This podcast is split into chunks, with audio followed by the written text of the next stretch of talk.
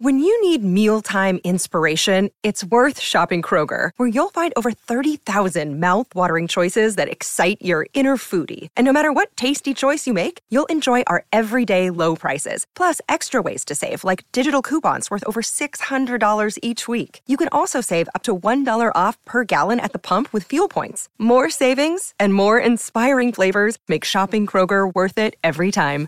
Kroger, fresh for everyone. Fuel restrictions apply. Jewelry isn't a gift you give just once. It's a way to remind your loved one of a beautiful moment every time they see it. Blue Nile can help you find the gift that says how you feel and says it beautifully with expert guidance and a wide assortment of jewelry of the highest quality at the best price. Go to BlueNile.com and experience the convenience of shopping Blue Nile, the original online jeweler since 1999. That's BlueNile.com to find the perfect jewelry gift for any occasion. BlueNile.com. This episode is supported by FX's Clipped, the scandalous story of the 2014 Clippers owner's racist remarks captured on tape and heard around the world. The series charts the tape's impact on a dysfunctional basketball organization striving to win against their reputation as the most cursed team in the league. Starring Laurence Fishburne, Jacki Weaver, Cleopatra Coleman, and Ed O'Neill. FX's Clipped, streaming June 4th, only on Hulu. Serie A Chronicles is a Media Chronicles production. Oh my god, but yeah, I was rocking back and forth in those last two minutes. I was like, please hold on for the. Absolutely bonkers game of football. We should talk about it. We should do this. I'm excited to talk about it with you. I don't want to do it before we start recording. Okay. Hello and welcome to the 2022 Serie A Chronicles podcast with me, Mina Rzouki, and of course, Nicky Bandini. Hi, Nicky. Hi, I can't believe it, Mina. It's 2022. What happened? What happened? How did we get here?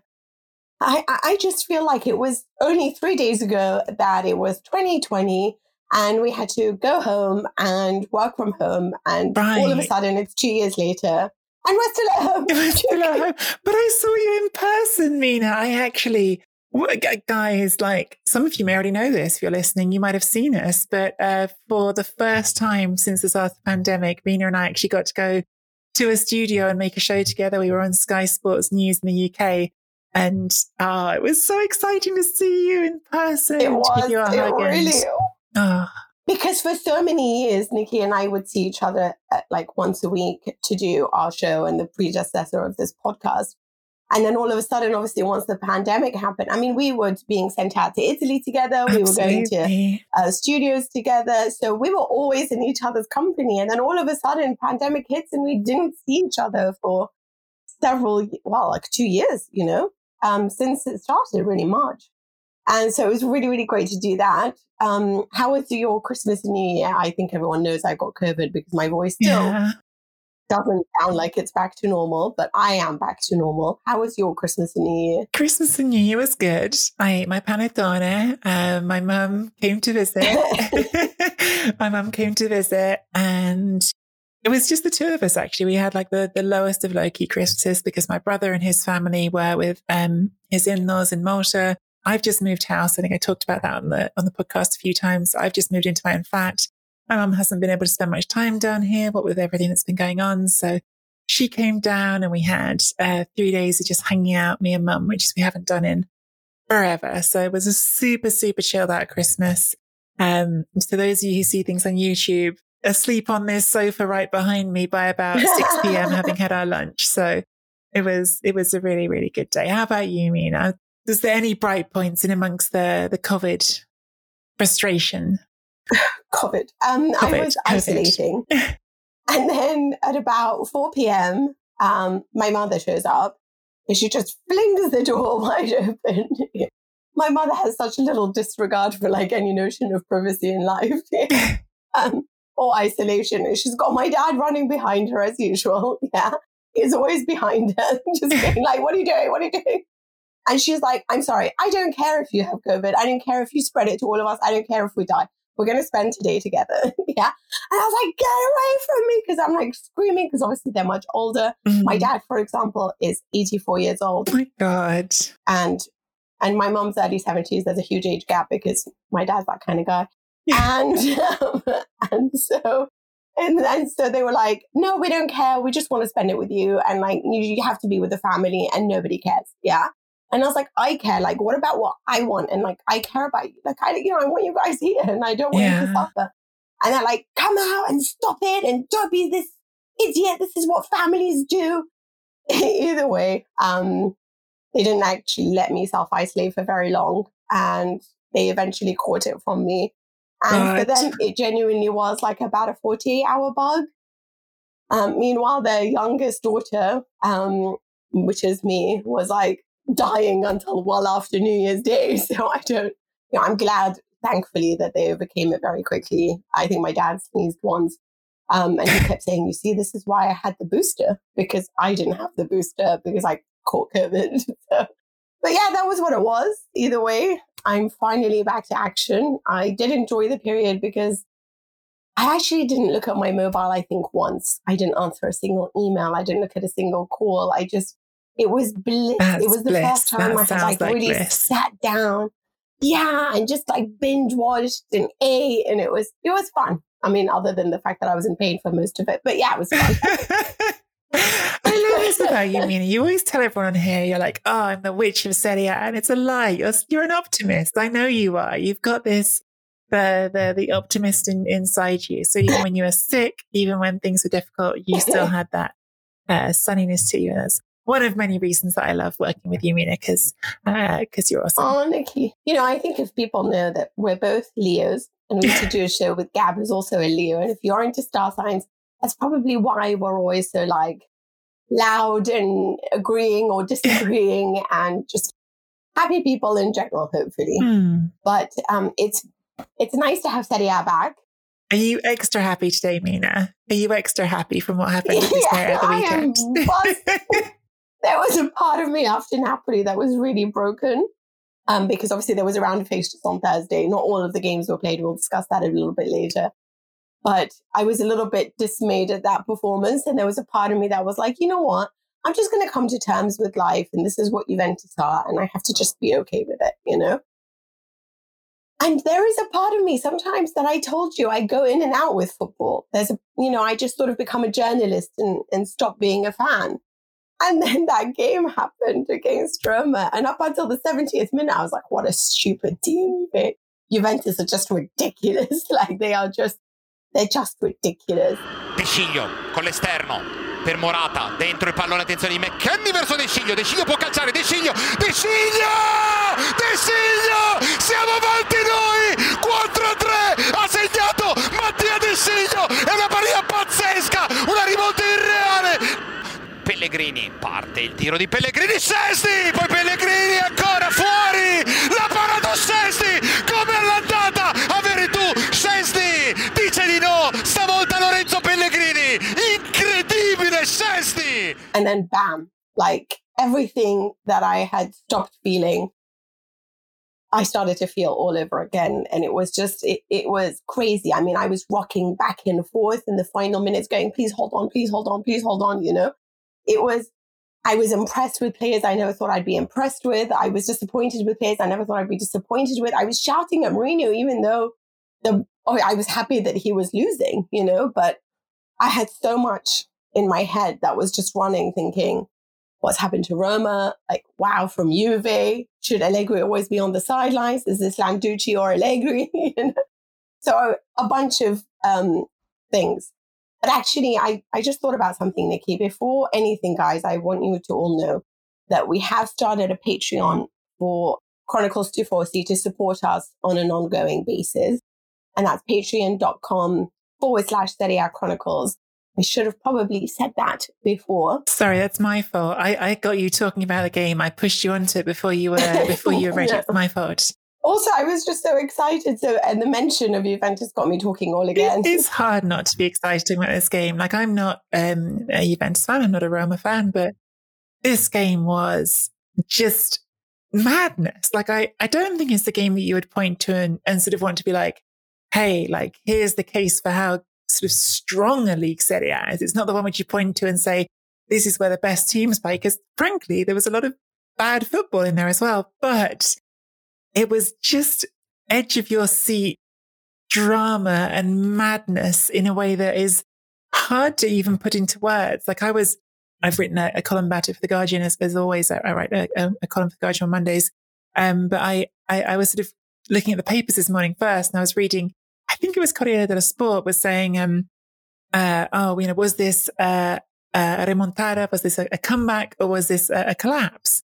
And I was thinking, that's those, a good question. But, but the, well, and we can ask it, but I, those words for me don't cover it, right? Because it's more than that. It's not a collapse or a comeback. It's a melodrama. It's a, a saga. This was an epic drama of football. It was ridiculousness. You had uh, a Greek tragedy. well, you had so many elements to this, Mina. There's so many things that we can sort of talk about with this game. There's, you know, take a step sort of back to the sort of furthest out zoom lens that you've got, and you think to yourself, 4 3 between an Allegri team and a Mourinho team. There's already a story there, right? Like that's I not know. what you expect for those two managers, those two teams.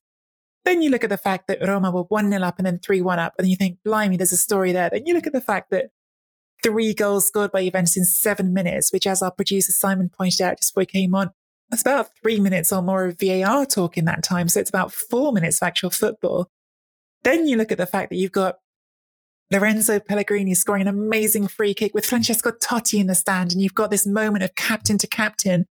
Then you look at the fact that you've got Pellegrini later missing the penalty that could save the game with a Roma goalkeeper, former Roma goalkeeper, Wojciech Szczesny in goal. Then you look at the fact there's a sending off. You look at the, the genuinely like tragic part of the game, which is Federico Chiesa suffering a, a cruciate ligament tear. There's so many stories in this one game of football that it's it's it's unreal. Like I don't even know how you you try to explain what happened in 90 minutes at the Stadio Olimpico. You see, people can talk to me about all the different leagues in the world. Oh, this is the best football. Oh, no, there is nothing more entertaining. Like, frankly speaking, there's just nothing more entertaining than Serie A. Because you know what's impossible is I, I do a betting show sometimes. And there's if there's one thing that you know is that Juventus rarely score more than a goal. Yeah. Right. And so you yes. just have like, yeah, you have like these things that you know for sure. And then the rest of it is so unpredictable. And there is so much unpredictability. Like Salernitana winning against Verona. And you're thinking, wait, what? Yeah. Like, yeah. Serie A is bonkers.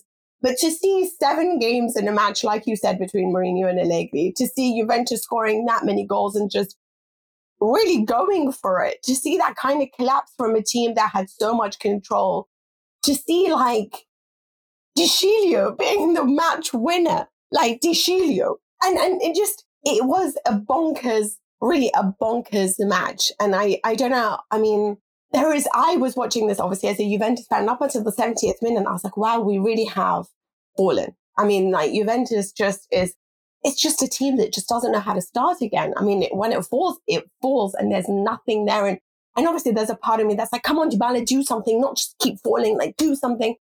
You know, I, am hoping that he's going to like somehow, you know, reignite the fire. And I don't, shouldn't really be all on him, you know? And you look at Juventus and you think there's no Chiesa now because he's been taken off with an injury. Obviously, we'll talk about that later, but I'm more worried about Italy without Chiesa than I am, yeah. even though Juventus is my team. But what a huge loss he is to both his club and his country. Like that is, it is tragic beyond tragic that he's been diagnosed with a cruciate ligament injury. And there's something that happens between Roma and Juventus because we lost Zaniolo to a cruciate ligament injury um, in a match between these two teams. We lost Merih Demiral, if you remember as well. And now it's Chiesa. I feel like every time these two teams take each other on, something bad really happens on an injury perspective. And now I'm scared, you know? Yeah. But my goodness, like, you know, all of the things that you ever thought about, like, you know, cliches or, or this is what you can depend on, on this is Serie. There's nothing there. I mean, Cagliari can win, which is just beyond me, frankly speaking. Salernitana managed to win and, and Juventus scored four goals. So if there's anything that makes your mind blow up, this is Serie A. It's the unpredictability of Serie A, and it's just fantastic.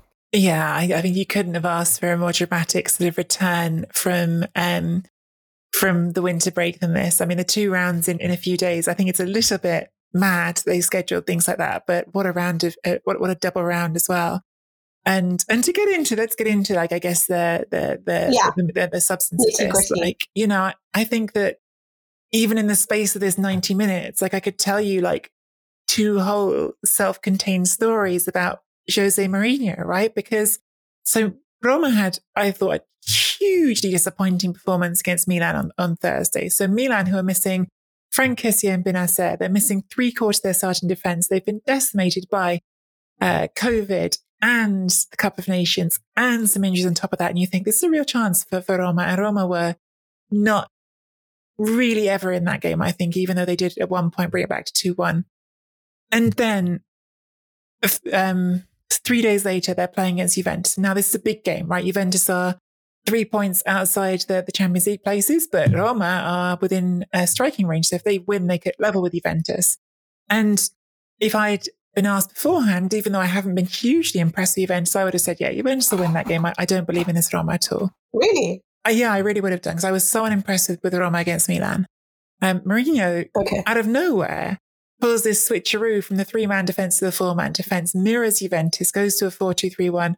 Uh, Landucci, who said, who was on the bench for Juventus this game because um, Allegri was serving touchline ban, actually admitted in his press conference, we didn't see that coming. We prepared for a three man defense. They, they came at this with this four man defense. It was different. And like individually, some of the changes that Mourinho made the players didn't actually work out that great. Like he threw Maitland Niles straight into the team who'd arrived from Arsenal on loan like two days before. He put Cristante back into the midfield. And then both of those players are at fault on, on Juventus' first goal, right? Like uh, uh, Maitland Niles gets um, beaten by Chiesa and Cristante is just ball watching. He should be tracking uh, Dybala, who ends up having all the time in the world to do a Dybala type of goal. But despite that, tactically, I felt like Mourinho won this for like 60, 70 minutes. I felt like Roma were in control of the game. I thought that Cristante and Veretout did, in fact, by adding an extra sort of uh, element into the midfield, they did have quite a lot of control in the middle of the park. They did keep the ball away from Bentancur and Locatelli when that was the partnership for Juventus. I thought Mourinho had, had actually reminded us, oh yeah, like he can do this. He can, he can change his tactics. He can get things right.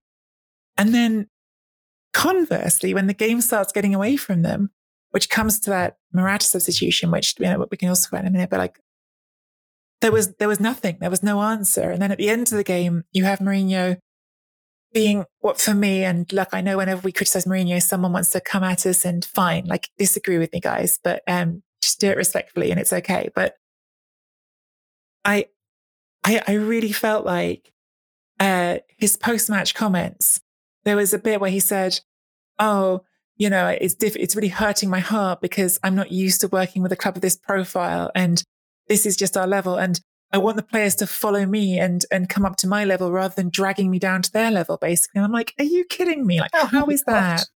How is that the message to send to your players? You're dragging me down. Like, you've got to be as great as I am. You, your results aren't great. You've lost nine games. Like, I, I yeah, I, I, I think we saw some great Mourinho in this game. And then for me afterwards, some terrible Mourinho.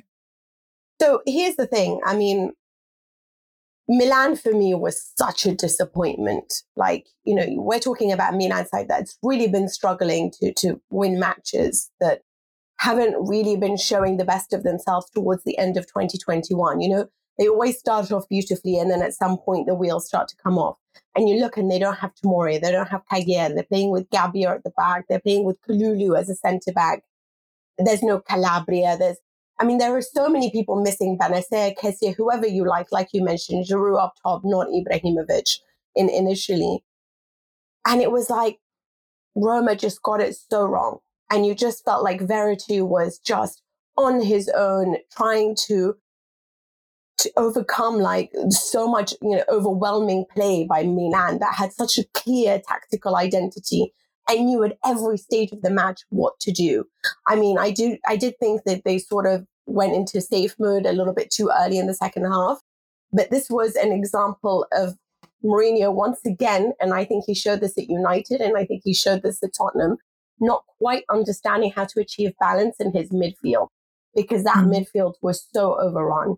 And it was very, very disappointing that he only chose to bring on Cristante towards the end and sort of stem the flow and stop the madness. Mm. And it's too late by then, right? Then you feel like, okay, he got a right against Juventus. I mean, this is this is a very bad Juventus, let's be honest. Yeah. yeah. But it's still Juventus. And I thought, you know what? You you got it right. You played with lots of energy. You focused on set plays. You you hyped up the pressure as much as possible, you know? And like you said, you changed to a four man defense and it's something that they hadn't prepared, you know? And yet the mastery, like when you look at a coach, it's not somebody who gets it right in the beginning. It's somebody who understands how to change it when the things go start going wrong. And that is something that, for example, Allegri and Pioli are so good at changing when, you know, when, and spotting things and, and adapting. Spalletti is very good at that. But you just know straight away that Mourinho always just starts bringing on forwards.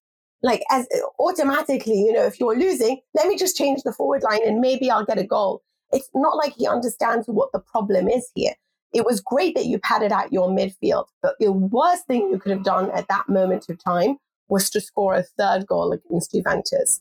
And it was almost like that allowed them to finally unbutton that damn risk averse button that they've got on them and think to themselves, you know what? Forget Morata a second. We're going to put Locatelli next to Arthur and just try to regain control of our midfield. We're going to try to just push up the center of gravity, bring on a, a player like Morata who's defends from the front, who presses and actually runs towards the ball and wants to partake in final third action, something that Moise Kean doesn't do so well. Yeah because he is more of a, I guess, a classic reference point. And then that just changed everything. And so when you allow Juventus to take a risk, and for me, I feel like it's detrimental that you have to wait till you're 3 1 down before you finally start bringing on the right players. Yeah. Mm. Because it should always and always have been Locatelli and Arthur next to each other. I know there have been injuries and Arthur hasn't always been available, but those two make the difference. As soon as I just don't ever see Rabiot and Bentancur, the better because this midfield should be Weston McKennie and it should be the other two because it's greater control. It's a, a player that can penetrate on off the ball in McKennie, and it just for me it just works. And yes, it doesn't give you as much defensive solidity, but you needed to score goals at that point, and that's what Juventus did. They rolled the dice, and you know what? They came up trumps.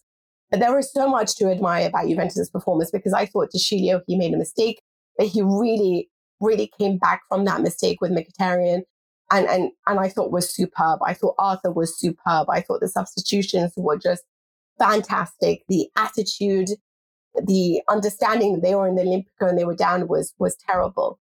But I refuse to read Gazzetta and Corriere dello Sport anymore when it comes to Juventus match because I just feel like they are way too harsh. But I did decide to read it now because I thought maybe they might be nice to Juve. They weren't. But one thing that I did read, and I'm actually going to read to you guys because I thought this was fantastic. And it was in Gazzetta, I have to say that. It said, ninth defeat in 21 games. Each time he blames a new culprit. The special ones list since the beginning of the year, he's blamed the referees, the squad, the depth, inexperience, character fragility, transfer market, but never himself. The second highest paid coach in Serie A He's never looked to the fact that he's at fault. I mean, coming into Milan and, you know, losing that match, he's eight points off where Fonseca was last season. This is despite how many players he's brought in. Yeah. He's eight points off where Fonseca was last season. If you look at the goals that they've created, last year they were fifth when it came to goals scored from open play. Only four teams scored more from open play than Roma. This year, they're 10th. Verona, Juventus, they've scored more from open play. What I see from Roma to me right now is a team that is very good in set pieces, very organized in one particular way, but absolutely unable to adapt to the circumstances, to change, to move the, the, the midfield around. Don't bring on Mayoral and all of these players. And you know, I mean, I love Mayoral, don't get me wrong, but it's not about changing your forward line. Maybe what you needed is to believe more in your midfield to try to reclaim control, add a filter there. That's your issue. But he never looks to change his midfield.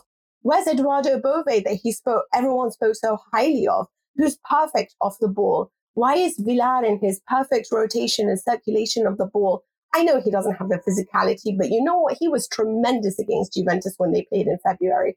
They lost that match, but he was tremendous. And I just feel like a lot of the time, these great players are being excluded for the fact is, oh, well, Shomurodov didn't do his, what he's supposed to do. You bring him on for 10 minutes in a game. What do you want the guy to do? Like he has no continuity. And you keep just changing forwards. That's not the way to, to arrange your team to come back in a squad that you let Juventus score four goals. I mean, I don't know what's worse, Bodo Glimt or this. yeah, I mean, it's uh, it's extraordinary. On that point, I think Juventus had scored 28 goals in their first 20 games, so you know it's not even one and a half goals a game. Um, they were the, the lowest scoring team in the top half of the table. Uh, there was a, a, a, stat that I, that I thought was really damning as well about uh, Roma's start to the season, which is that this is the first time since 1988-89 that they've lost at home in the same season uh, to Juventus and both the Milan clubs. So that's quite a sort of uh, big comment. I know that they, I know that they have had sort of not a great time against the bigger clubs in general recently.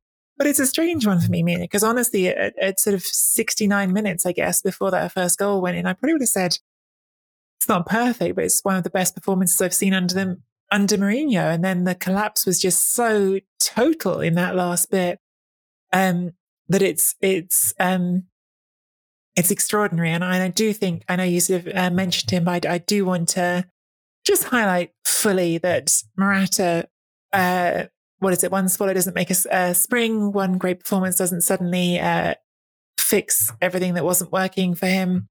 But Morata was very much at the center of all three goals that, that the Juventus scored. He set up the first one. It was his shot that gets blocked before Kulusevski scores the second one. And it was him who was uh, swapping passes with McKennie before McKennie chipped the ball in for the third one. So Morata was transformative in this game. And, and I think yeah while Juventus would prefer to and really in the long run need to still uh, upgrade their attack, he looks the better option than Moise Kean to me uh, for that number nine spot. Maybe it makes more sense to do it like this though and have him coming off the bench. I don't know.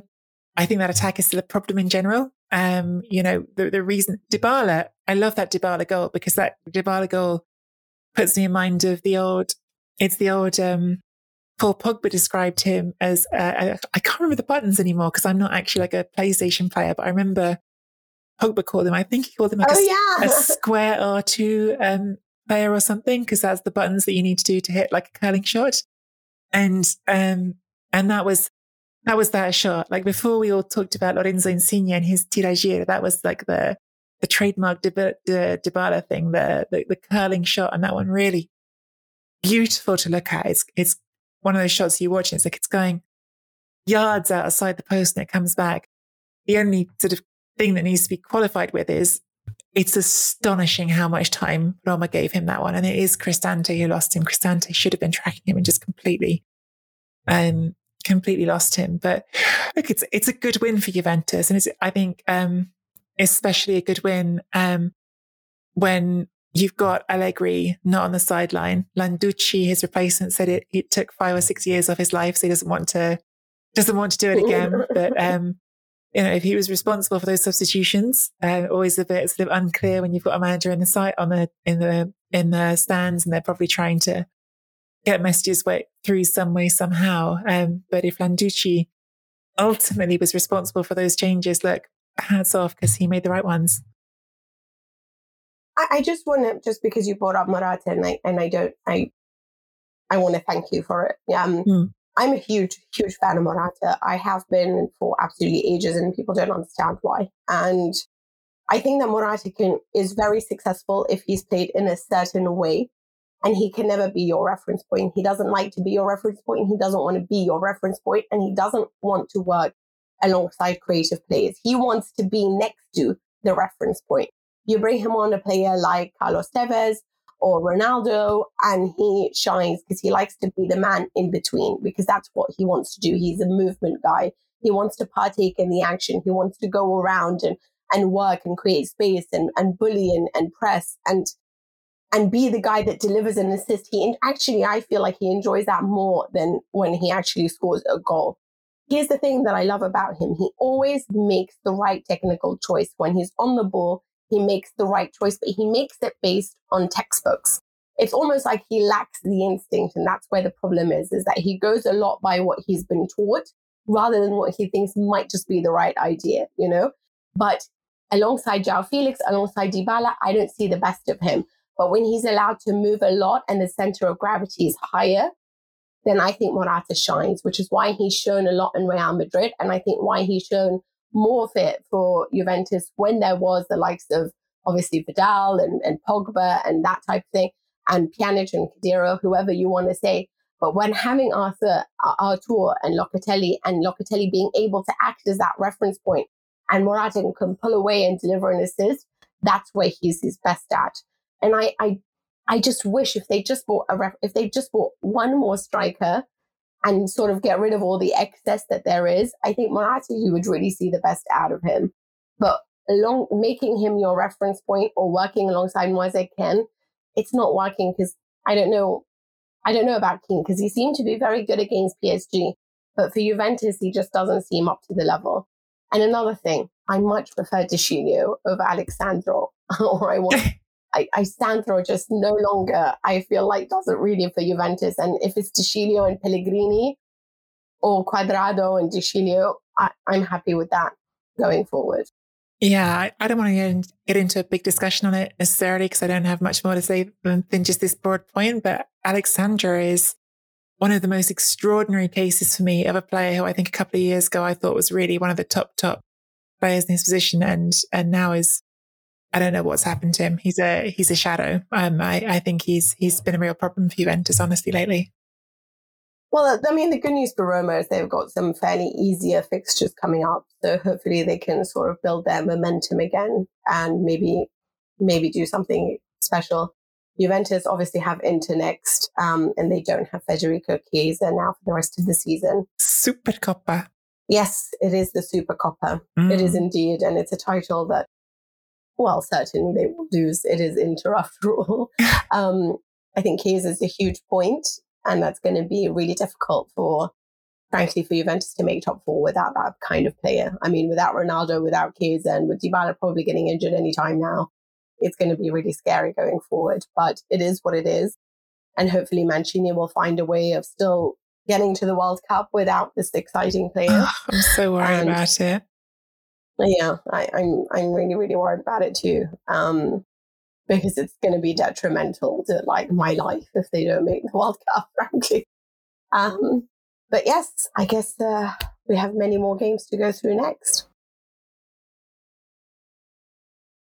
So obviously, the COVID situation uh, is getting worse around Europe, and um, we've seen lots of games postponed, uh, not taking place in the Premier League, and it happened in Serie A because around 90 players, which is around 16% of Serie A, had contracted COVID and it became a problem because certain local health authorities, which are referred to as ASLs in Italy, were asking their particular teams to quarantine or certain players to quarantine or not allowing them to go into a match an example of this is Bologna's uh, game against Inter that got abandoned. Um, Bologna were not allowed to show up, basically, from their local health authority. And Inter had already traveled up and did the whole waiting for the game, you know, warming up, and the match didn't go ahead. But Inter did have, uh, obviously, so a few games were abandoned, including Torino's one, Venezia against Salernitana, and several others. But there's a COVID protocol now put into place. They are taking um, and talking to local health authorities and making them stop telling their teams to not travel or ordering them into quarantine. And so far, they're winning their appeals. And that is why all the matches took place on Sunday. And now we have a protocol that says if you have 13 players available and one of them is a goalkeeper, then the match must go ahead which was obviously terrible news for the likes of Udinese, who had 12 of their players unavailable due, due to COVID. But this is the situation. We have games to play and they don't want any more postponements. Anything you'd like to add, Nicky? Yeah, I think the issue is just that, that really sort of needed addressing um, after the first round of games because it really was chaotic. Um, was because of the way Italian sort of governance is set up, because the way these health bodies are set up, you just had no consistency across the whole country in terms of how things were being applied. And I think actually the best example of this was that Napoli had actually some sort of contradicting advice from two separate health boards because they had the the ASL, the, the, the health body for Central Naples said, yeah, you're good to travel. They were in conversation with them all the way up to their, their, their leaving time before they left to go and play against Juventus in Turin. And then as they're finally getting ready to go, they have a second completely separate, completely independent of one another um, health body, the ASL for section two of Naples, um, which is um, because it's a big city. They have several exactly, and they're sectioned and they're just literally numbered one, two, uh, three, and so on. And, and, the number two ASL, which is where some of their players live, said, um, well, under our application of these rules that we've been given by the government, um, these players who have had close contact with a COVID uh, with a COVID case, not some not players who contracted COVID, um, but it was uh, Zielinski and Lobotka and one other who I'm forgetting. Rahmani. Rahmani. That's right. Um, they, they, they should all, um, quarantine.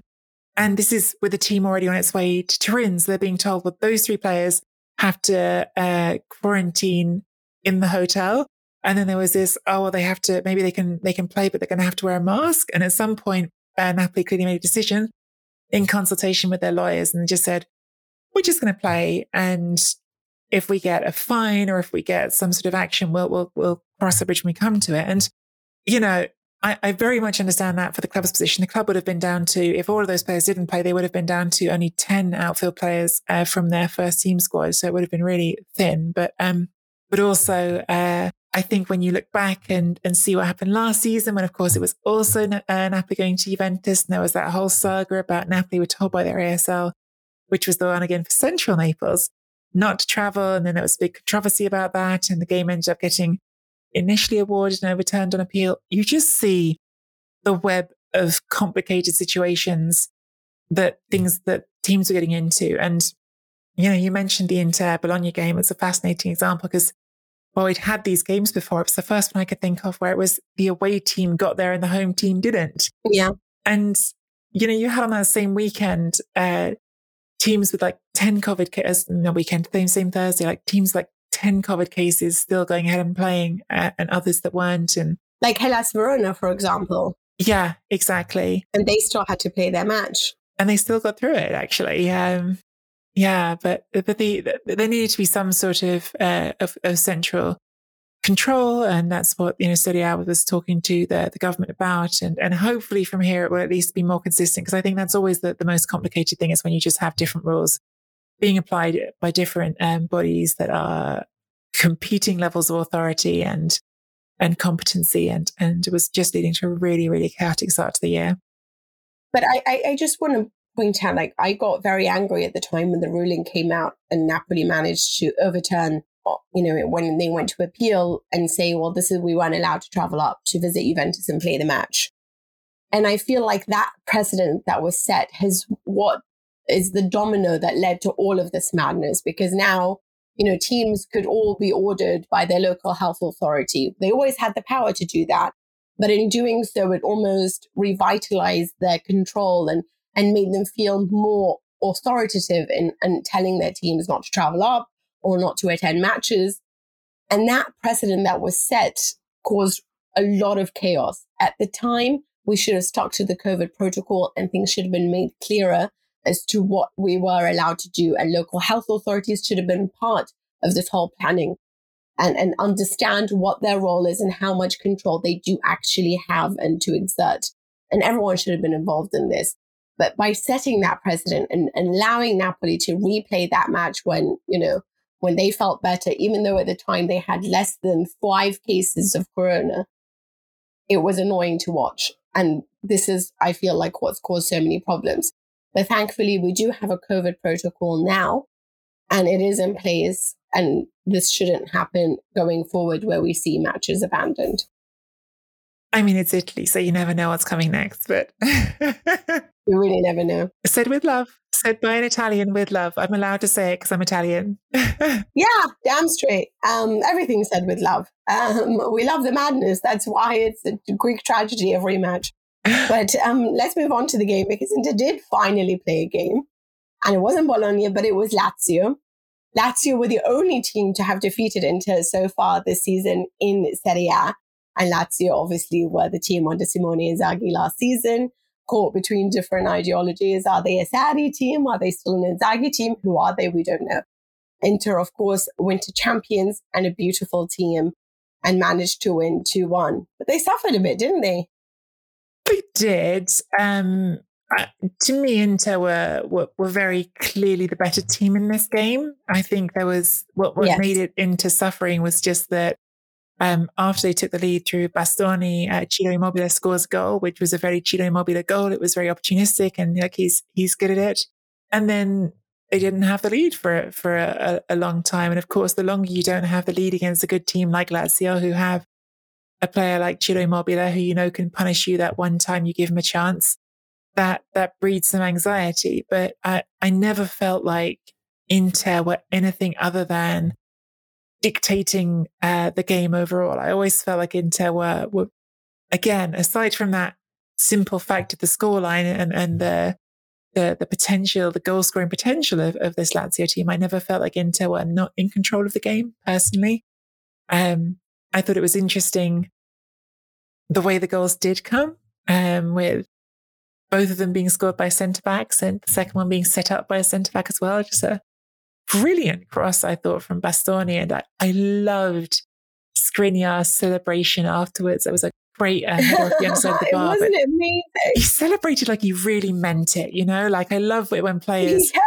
none of the sort of pre-orchestrated, pre-planned celebration, just letting all of that flow out of you because you're so excited. I felt like he was, I felt like he was in the moment. And, um, look, this, uh, certainly, um, we're at eight consecutive wins now, but this was not an occasion to dissuade me from the fact that Inter remain going into the second half of the tape of the season very much the, the strong favourites uh, to go on and retain this title. I mean, frankly speaking, I wanted to win the Champions League now, um, just because like I just see them play their football and I think it's a remarkable team. And also because uh, any opportunity for me to try to explain that Antonio Conte is, this is such an upgrade for me to Antonio Conte's team. I think he definitely laid the groundwork on a mentality level because you can see how much Inter are a mature side that don't ever get flustered, that never worry or panic into anything. Everything is done with a with um with control and measure, a good temperament in the side. Could have a lot to do with the fact that Vidal's not starting games, but it is a, a team that is so impressive in the sense that on this occasion, it was their centre back scoring their goals, assisting, scoring goals, playing forward. You find the forwards partaking in defensive work off the ball. It is a side that is like total football all over. There is nothing that these players can't seem to do. Bastoni is the 16th goal scorer of the season. This is a team that is that has kept, you know, a clean sheet for so many. Obviously, Ciro Immobile is always a guy that you probably can't keep a clean sheet against, but up until him, they had kept 587 minutes without conceding a goal. That is, it is a remarkable team. And I love the fact, like you said, that the, the celebration, because despite that, they are not a team that reckons itself. It's a team that celebrates every victory going forward, every moment, every every moment of happiness, you know, whether it's Dumfries doing something exciting. And at the time, they all celebrated with him to make him feel confident. It's Skriniar and Bastoni on this occasion talking about, oh, should he buy him dinner? There is a genuine happiness within that squad. And, and when Bastoni says we're really having fun, you can see that. And when you have that kind of harmony in the dressing room and on a tactical level, it's so unpredictable and exciting to watch. I feel like this team should win the Champions League. Obviously, I don't know. I guess the only other side of it is, is I'm genuinely worried about Lazio. I know that they made into suffer and it's not, and they have some great players in there, but I don't know who they are at the moment. I feel like they're really struggling to, to show Sarri's football or to try to like, because they sometimes revert to who they used to be. And I, I don't think they really know who they are. They've conceded 39 goals in 21 games. This is the seventh defeat of the season. Like, I don't get why they're in such a rush to keep, like, you know, to, to extend the contract of Sarri. I, I just feel like are we sure that this is the team that he can really work with? How many more players should you bring in? Because they're having cash flow issues. And you can see that's visibly irritating Sarri because he doesn't have the players he wants. Going forward, is this a side you trust? Because I never know what to expect from Lazio. Yeah, well, I mean, talking about cash flow, and let's not forget that since we last made this podcast, Mina, Lazio's owner, Claudio Lotito, oh. finally had to uh, relinquish control of Salernitana, a situation that should have been uh, resolved a long, long, long, long, long time ago. But no doubt uh, feeling aggrieved as he always does, uh, Claudio Lotito. Um, look, Simone Inzaghi is, is a very good manager. I think we knew that before he came to Inter, but I think he's really proven himself already this season in a way that uh, he couldn't do at Lazio, right? Just because he'd been at Lazio, he'd built most of his reputation at Lazio. We needed to see him in a different context to know because um, not that it isn't impressive to exceed expectations at one club, which for me, he did a lot at Lazio. I think he was well above the, the, the expectations there. But you prove yourself that you can do it in a different context. It, it raises you up again. And I think that it was in the same way that we thought it was going to be difficult for someone to come in and fill Antonio Conte's shoes. The reality is it was going to be difficult for someone to come in and fill Simone Inzaghi's shoes at Lazio, right? Like there's not many managers that yeah. I think would have walked in there and suddenly done a better job than he was doing. Whether or not Sarri is doing a good enough job, whether or not he's someone who I have faith that that project is moving in the right direction. Yeah, I'm, with you. I, I, have a lot of reservations. Um, I think there's there's lots of pieces in that team where I, I struggle to see how things get better, and I can imagine how things get worse. Right. So Ciro Immobile is brilliant, remains brilliant, has been brilliant for a while. He's still scoring goals. Where does Ciro Immobile go from here, though? Right. Like, there's no way that he can really go up. And over time, it's easy to see how he goes down. Like, cause, cause like everybody, he is subject to time and age and everything. It's not happening yet. He's still playing at a very high level, but where's your, where's your trajectory? Um, and then I look at a player like Milinkovic Savic and I think to myself, at times still such a commanding player. I thought this was not one of his better games. I think he's had better games, much better games than this recently.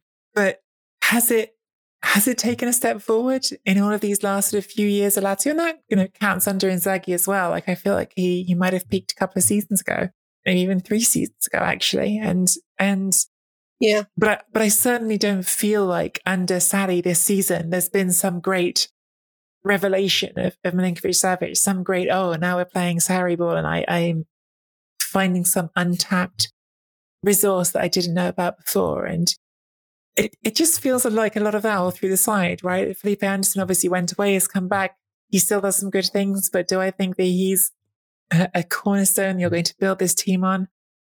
No. Um, where, where are, where are the, the, the cornerstones of this next great Lazio team? Luis Alberto for me definitely is, is missing Simone Inzaghi is not, um, playing at the levels he has before. So I, I don't think it's a disaster, this Lazio team, but I, I do feel like it's it's drifting a bit at the moment. And it's it's such a common conversation yeah. that we have. Like everywhere Sarri goes, there's always this conversation of, oh, he needs time. You've got to let him get his ideas in. And maybe, maybe next season, if he's still there, it will look different. But I, I don't have that sense at the moment. It doesn't feel like it's coalescing into something. If anything, it feels like it's just gradually drifting away from something that was really, really good for several seasons into something that's, I don't know, just fine, uh, but not, not something that's a team that's going to keep pushing on and, and pushing for Champions League places. Obviously, you know, I, I think one club that's done it right in terms of who they've picked as their coach to continue their approach and their style of football is Napoli. And uh, I think, uh, honestly, Spalletti has done such a tremendous job obviously his team having Osimhen, having Anguissa, eh, having that beautiful spine in place has really helped. But despite their many absences, they got a point against Juventus. They defeated Sampdoria with a fabulous performance from Petagna. And they are really riding the wave of all these absences and, and doing very well for themselves. But we have to talk about Lorenzo Insigne. 30 minutes into the match against Sampdoria, he was taken off. And afterwards, uh, there was a question to Spalletti about how he feels having lose, you know, being, okay, let's, let's be clear. Lorenzo Insigne has agreed to join Toronto in the summer. So he's going to stay at Napoli till the end of the season, but they won't renew his contract unless he takes a pay cut. So he's decided to move to Toronto, start a new adventure with them in the MLS. And it's an exciting move for him and his family. But obviously, it's been a huge talking point in Italy and across the world as to his decision to, to really go to the MLS. Is he too young? What happened from an ambitious point of view? Spalletti said that he's really glad to have him till the end of the season. He is the captain of Napoli. He is so important as a leader and as as a chief creator, if you like, um, a beautiful player on the ball. Obviously, I've always had question marks about him, generally speaking, but I want to speak to you, Nicky, about what you think of his decision to join to join Toronto. I guess so early in his career, perhaps. Yeah, so you and I obviously have spoken about this, um, uh, I guess off air, and, and you know how I, how I um, feel about it. But I, I guess this just podcast haven't heard me talk about it, and I, you know, as you know me now, I, I sort of have quite a sort of, I don't know what to sort of describe it as, like a, I suppose a sort of, I guess a a, a life, a person centered view on this, which is that I I think we we treat footballers so much of the time almost as if they're like robots who should constantly be driven by the things that we perceive as what they should be doing, right? So they should be purely motivated by being number one. And every footballer should have exactly the same mindset and that should be all that they're focused on. And the reality is that they don't. Um, footballers are all individuals. They're all people. They've all got their own life stories going on. There are several, plenty, in fact, of footballers playing at the highest level who literally don't even like football. I think Benoit Assou-Ekotto mm-hmm, spoke about mm-hmm. that when he's at Tottenham. He didn't like football. Now, Insigne is not that. Insigne loves football.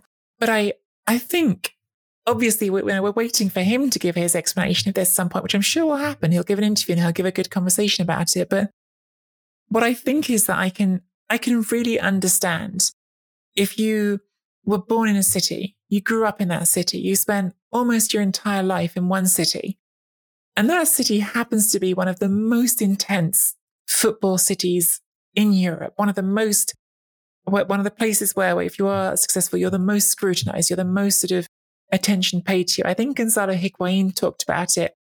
You know, even living as a, a footballer with means and, and being quite detached from from uh, lots of things. Like he could be in his own private home and, and going straight out onto the water, even like going out into the, the uh, into the, the, the Gulf of Naples. And out of nowhere, there'd be like boats of people being like, Hey, Gonzalo, like, you know, talking to him. You really do have a certain lifestyle that is particular. Now, look, I'm not getting my little violin out and asking anyone to feel sorry for people either, because this is a huge privilege to be a footballer, to have that success, to have that opportunity. But I'm, I'm just trying to sort of put this position that I have that footballers are also people, and he's been there all that time. I think you could certainly make a case that Insigne could look around at what he has in Naples and say, Am I going to win more than I already have here? He's won the Coppa Italia. He's finished as a Serie A runner up a couple of times. This season, maybe it looked for a while like they could win the league. Maybe they still could, but he's probably not going to win the league in, in Naples. It's, it's a very hard thing to do there. And, and understand at least from the outside, I can understand how you might want to change. Now, I can look at that as well and say, yeah, but don't you want to go somewhere where you could win something? He's good enough. He's good enough to go to a team, whether it's in Serie A or another place in Europe and, and win things. He's good enough to be wanted by the sorts of teams that, that want those things. Um, but he's also at an age where. Is he though? Well, Is he though? All right, we'll come back like, to that. Let me, just, let me, just, let me finish the thought. Let me finish okay. the thought and then, and then we'll come okay. back to that. Um, but he's also at an age 30 where if you want to make the really big lucrative move, this is now it. No one's going to offer him this contract in four or five years time. And someone has offered him a lot of money, a huge amount of money to go and play in Toronto. But I actually think it's not just the money, Mina. I think this is the bit which I always want to focus on. Like, yeah, the money's there. Of course, it's there. It's a foundation stone. Without the money, none of this happens. But I also just understand as someone who myself in 2012 left my full time position at The Guardian to go freelance so that I could go and live in America for a couple of years because I had an opportunity to do that living with an ex. I thought, it's an adventure. Let's go do it. I think sometimes that adventure in life we deny to athletes because they're athletes and they're not allowed to do these things. What if, as well as the money, which of course, again, I will say is a foundation stone of all of this, what if Lorenzo Insigne thinks, wow, Toronto, I've heard it's this fun city and my family could grow up there and we'd have less of that media attention that my kids have to put up with where we are now. I think that's real. I think that's a real thing that we don't think about. And that's my opinion on this transfer. But also, I know you want to, to question whether or not the big clubs in Europe actually would want him or not. I mean, if there's ever a reason to say you're the light and I'm the darkness, it's very much based on this conversation, right? Um, I mean, like, I mean, talk about taking the positive side of all these things, you know? And it's true. There's nothing I can disagree with. I mean, I, I mean, off air, obviously, Nicky and I are friends, and there have been times when we've discussed, like, you know, when you're a journalist, you've got to like it's a constant hustle if you're a freelance, you know, like where are you can mm-hmm. join, are you going to be part of ESPN? Are you going to accept this move? Are you going to move to CBS? Are you going it's a constant hustle. And there just comes a time when you think, I want to have a nice balance. I don't always want to be saying yes to like a thousand jobs, which means I'm working nonstop for a whole week. And and actually I want to enjoy my life as well, you know? And and if that means that I don't make as much money, then so be it, you know? And it's and Nicky has a great point in saying why should we deny that to other people? And his option is make more money and do it. yeah, exactly. You know, and have an adventure with your family. Um, you know, this this poor boy that's never left Napoli, and like, you know, I mean, let's let's all cry. I said again, I'm not getting the violin out for him. Like a lot of people would would kill for his lifestyle. I'm not getting the violin out for him. I'm just saying that there's, you know, there's more to life than one place always. Now, here's that part, but I don't I mean, obviously, I, am sure that our listeners are not Grey's Anatomy fans necessarily, but I'm going to refer to something in which a brain surgeon's wife, he was talking to his wife, and he said to her, Would you just respect me if I just gave it all up and just wanted to enjoy the outdoors and live my life and not always be the man that's doing all these surgeries, that's saving everyone and just save myself for a bit? And she looked at him and she said, I would greatly disrespect you.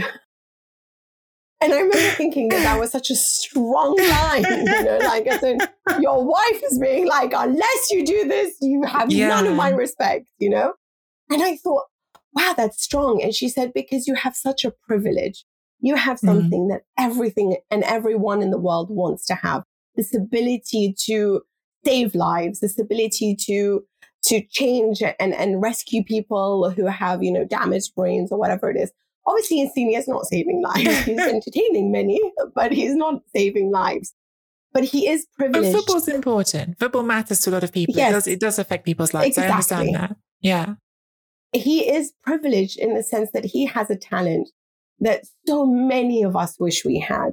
And I think that is perhaps the when fans say to themselves, like, you know, yes, they want these guys to be professional. They want these guys to be at it and, and egotistical and desperate for the victory. And because you are so lucky to have this special talent, especially Insigne, because unlike your, I don't know, Antonio Conte's or even Ronaldo, when he speaks, he says he works so hard for it, but Insigne is naturally gifted.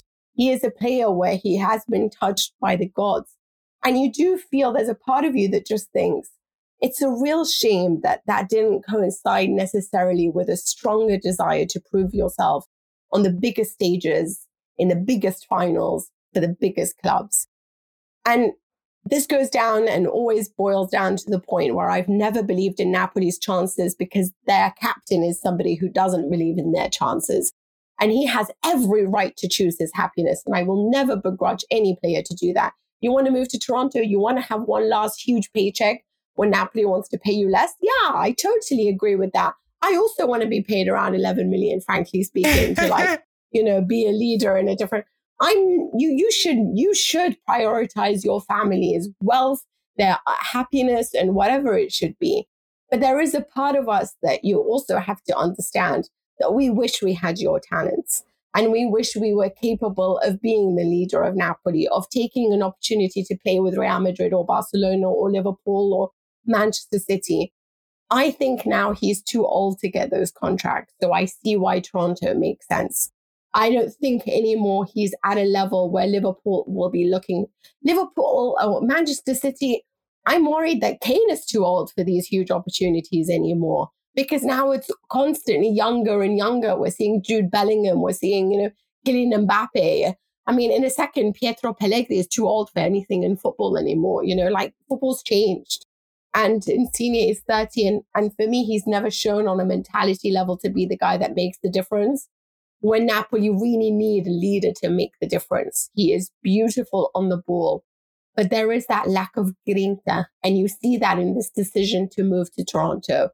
I think it's detrimental also for the national team because yeah. I cannot help but think that Mancini or whomever replaces him in the future might forget you.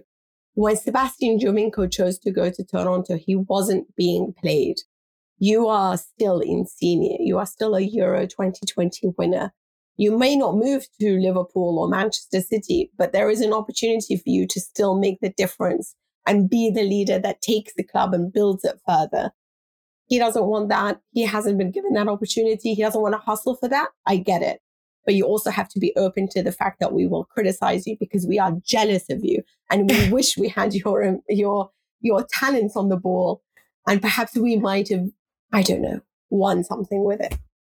I love having these conversations with you, Mina, because I think you express a perspective that's different to mine that I still was nodding along with and thinking, God, that's a really interesting way of looking at it. And I, I, I yeah, you, you know, you bring me part of the way to your, to your way of thinking as well. So you're awesome. Oh, that's why we're friends.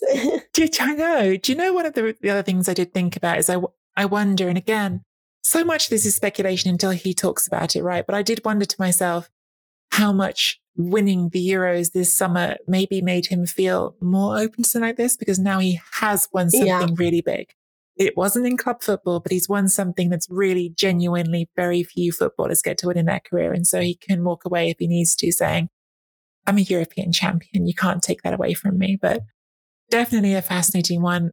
Definitely something that as an Italian, hurts me because I feel like it's detrimental to Italy's World Cup chances. Having said that, we've got to qualify first, Mina, and that's not looking as yeah. comfortable as it should. So who knows? Maybe there'll be no World Cup for us to worry about um, by the time he's over there. So yeah, fingers crossed. But no, I mean, fingers crossed, we always have something to worry about because I cannot imagine another World Cup without Italy. I mean, that's I basically a decade of no Italy in the World Cup, right?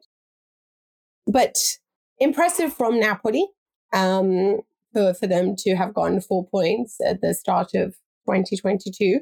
What you, are you more impressed with Napoli or are you more impressed with Milan? Because, you know, Milan have just come out roaring again, you know, the beautiful victory over Roma and then managed to just put Venezia aside, you know, scored in the first two minutes with Zlatan Ibrahimovic.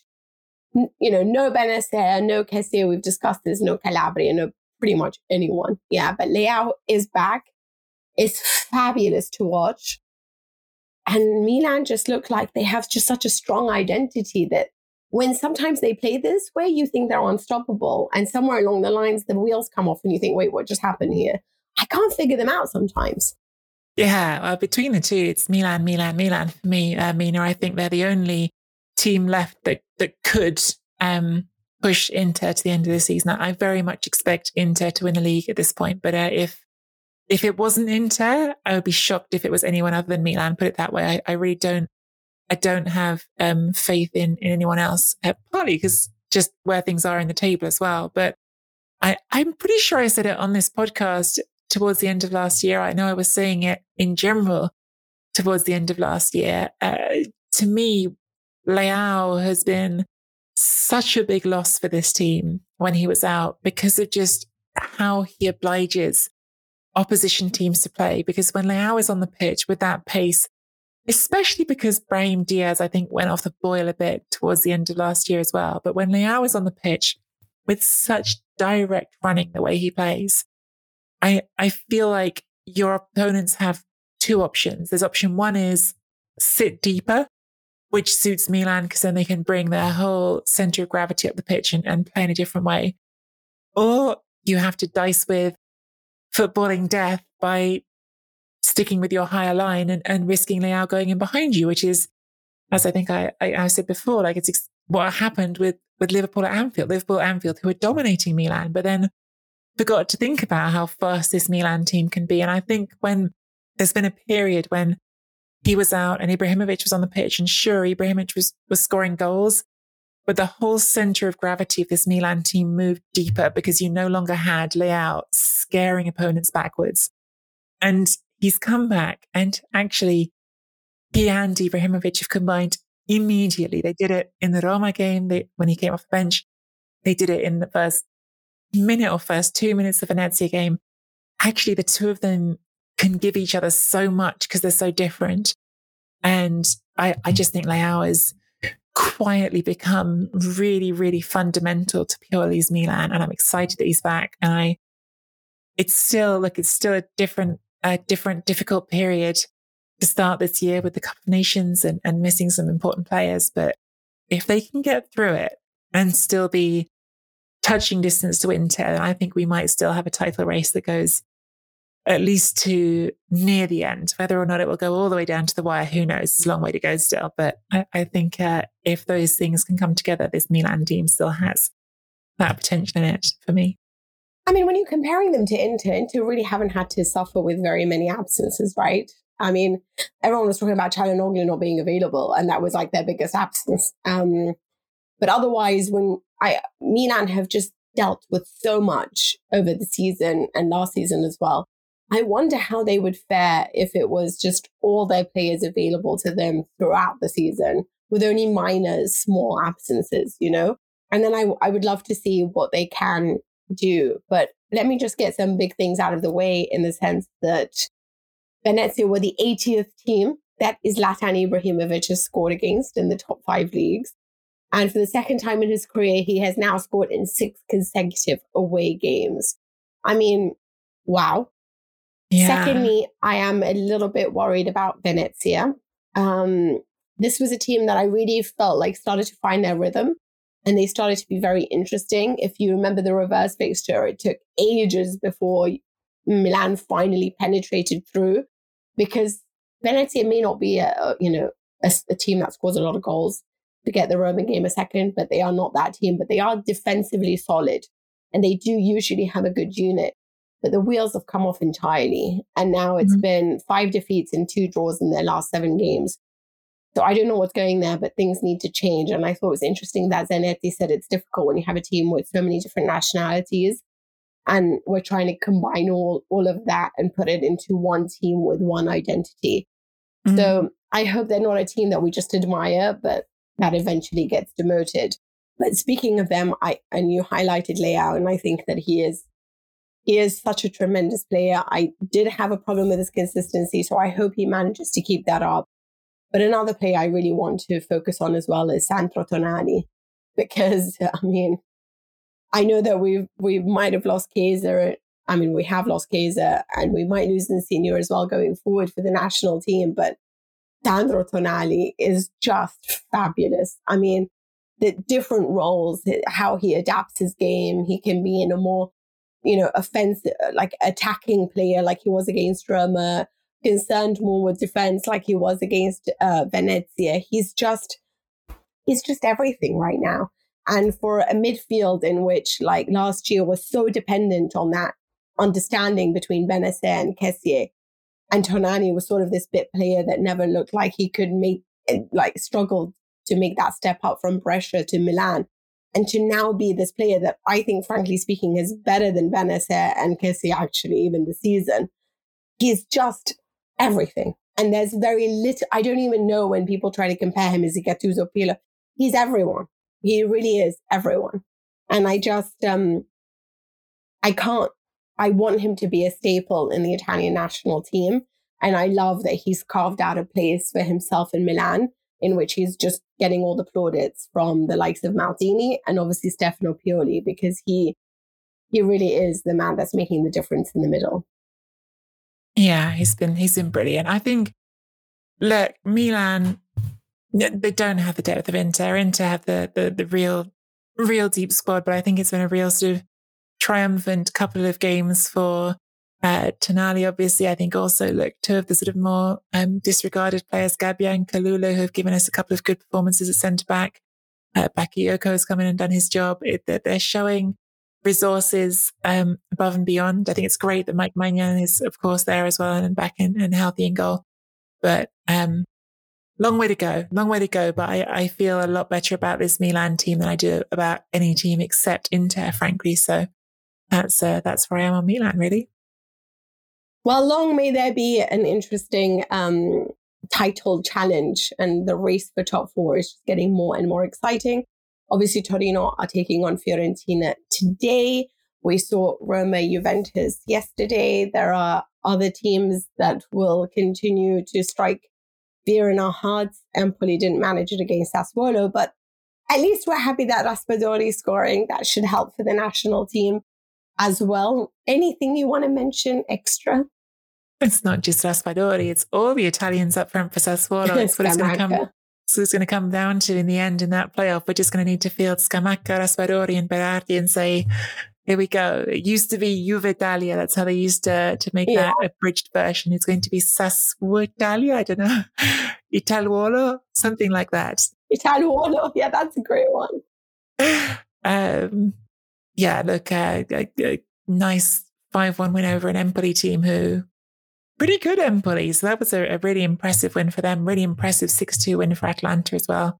Crazy start to the new year, Mina. There's so much to say that we could be here probably for another few hours, except we can't because we have both got plenty more on our plate. But there's good news is we'll be keep on coming back every week, right? So we can keep talking about these things as the 2022 goes on.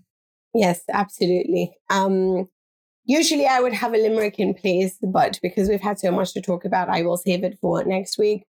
Um, also, can you actually submit nice stuff to for us to make a limerick out of? You know, we miss your wonderful comments. We've had some interesting uh, emails. Um, I don't know. Sometimes I feel like they're just for us, so I don't want to like reveal them on on on the limerick. But if you do want a limerick to be created, then do send us some interesting stuff so I can be inspired to write about it.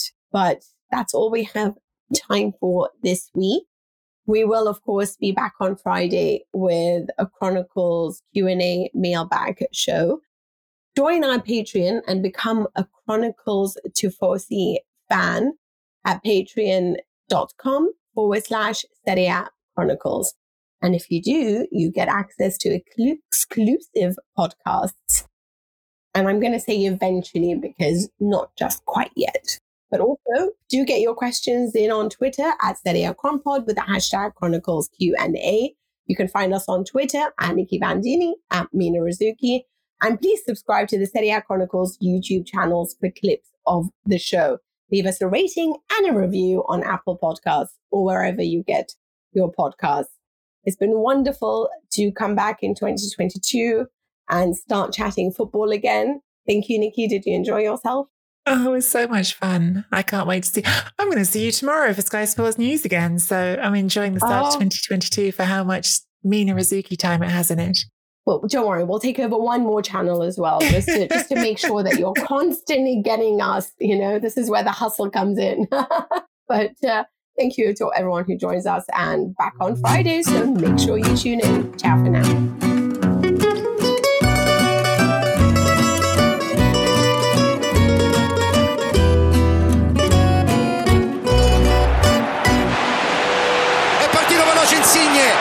Verratti l'ha visto, eccolo servito, proviamo a farci vedere con Immobile che è andato sulla traccia opposta, ecco il pallone per Immobile, posizione regolare, ha tenuto la porta, c'è Chiesa in area di rigore, Chiesa! Chiesa! Chiesa! La Chiesa di nuovo al centro del villaggio, ancora al centro del villaggio, nella stessa porta. Sports Social Podcast Network.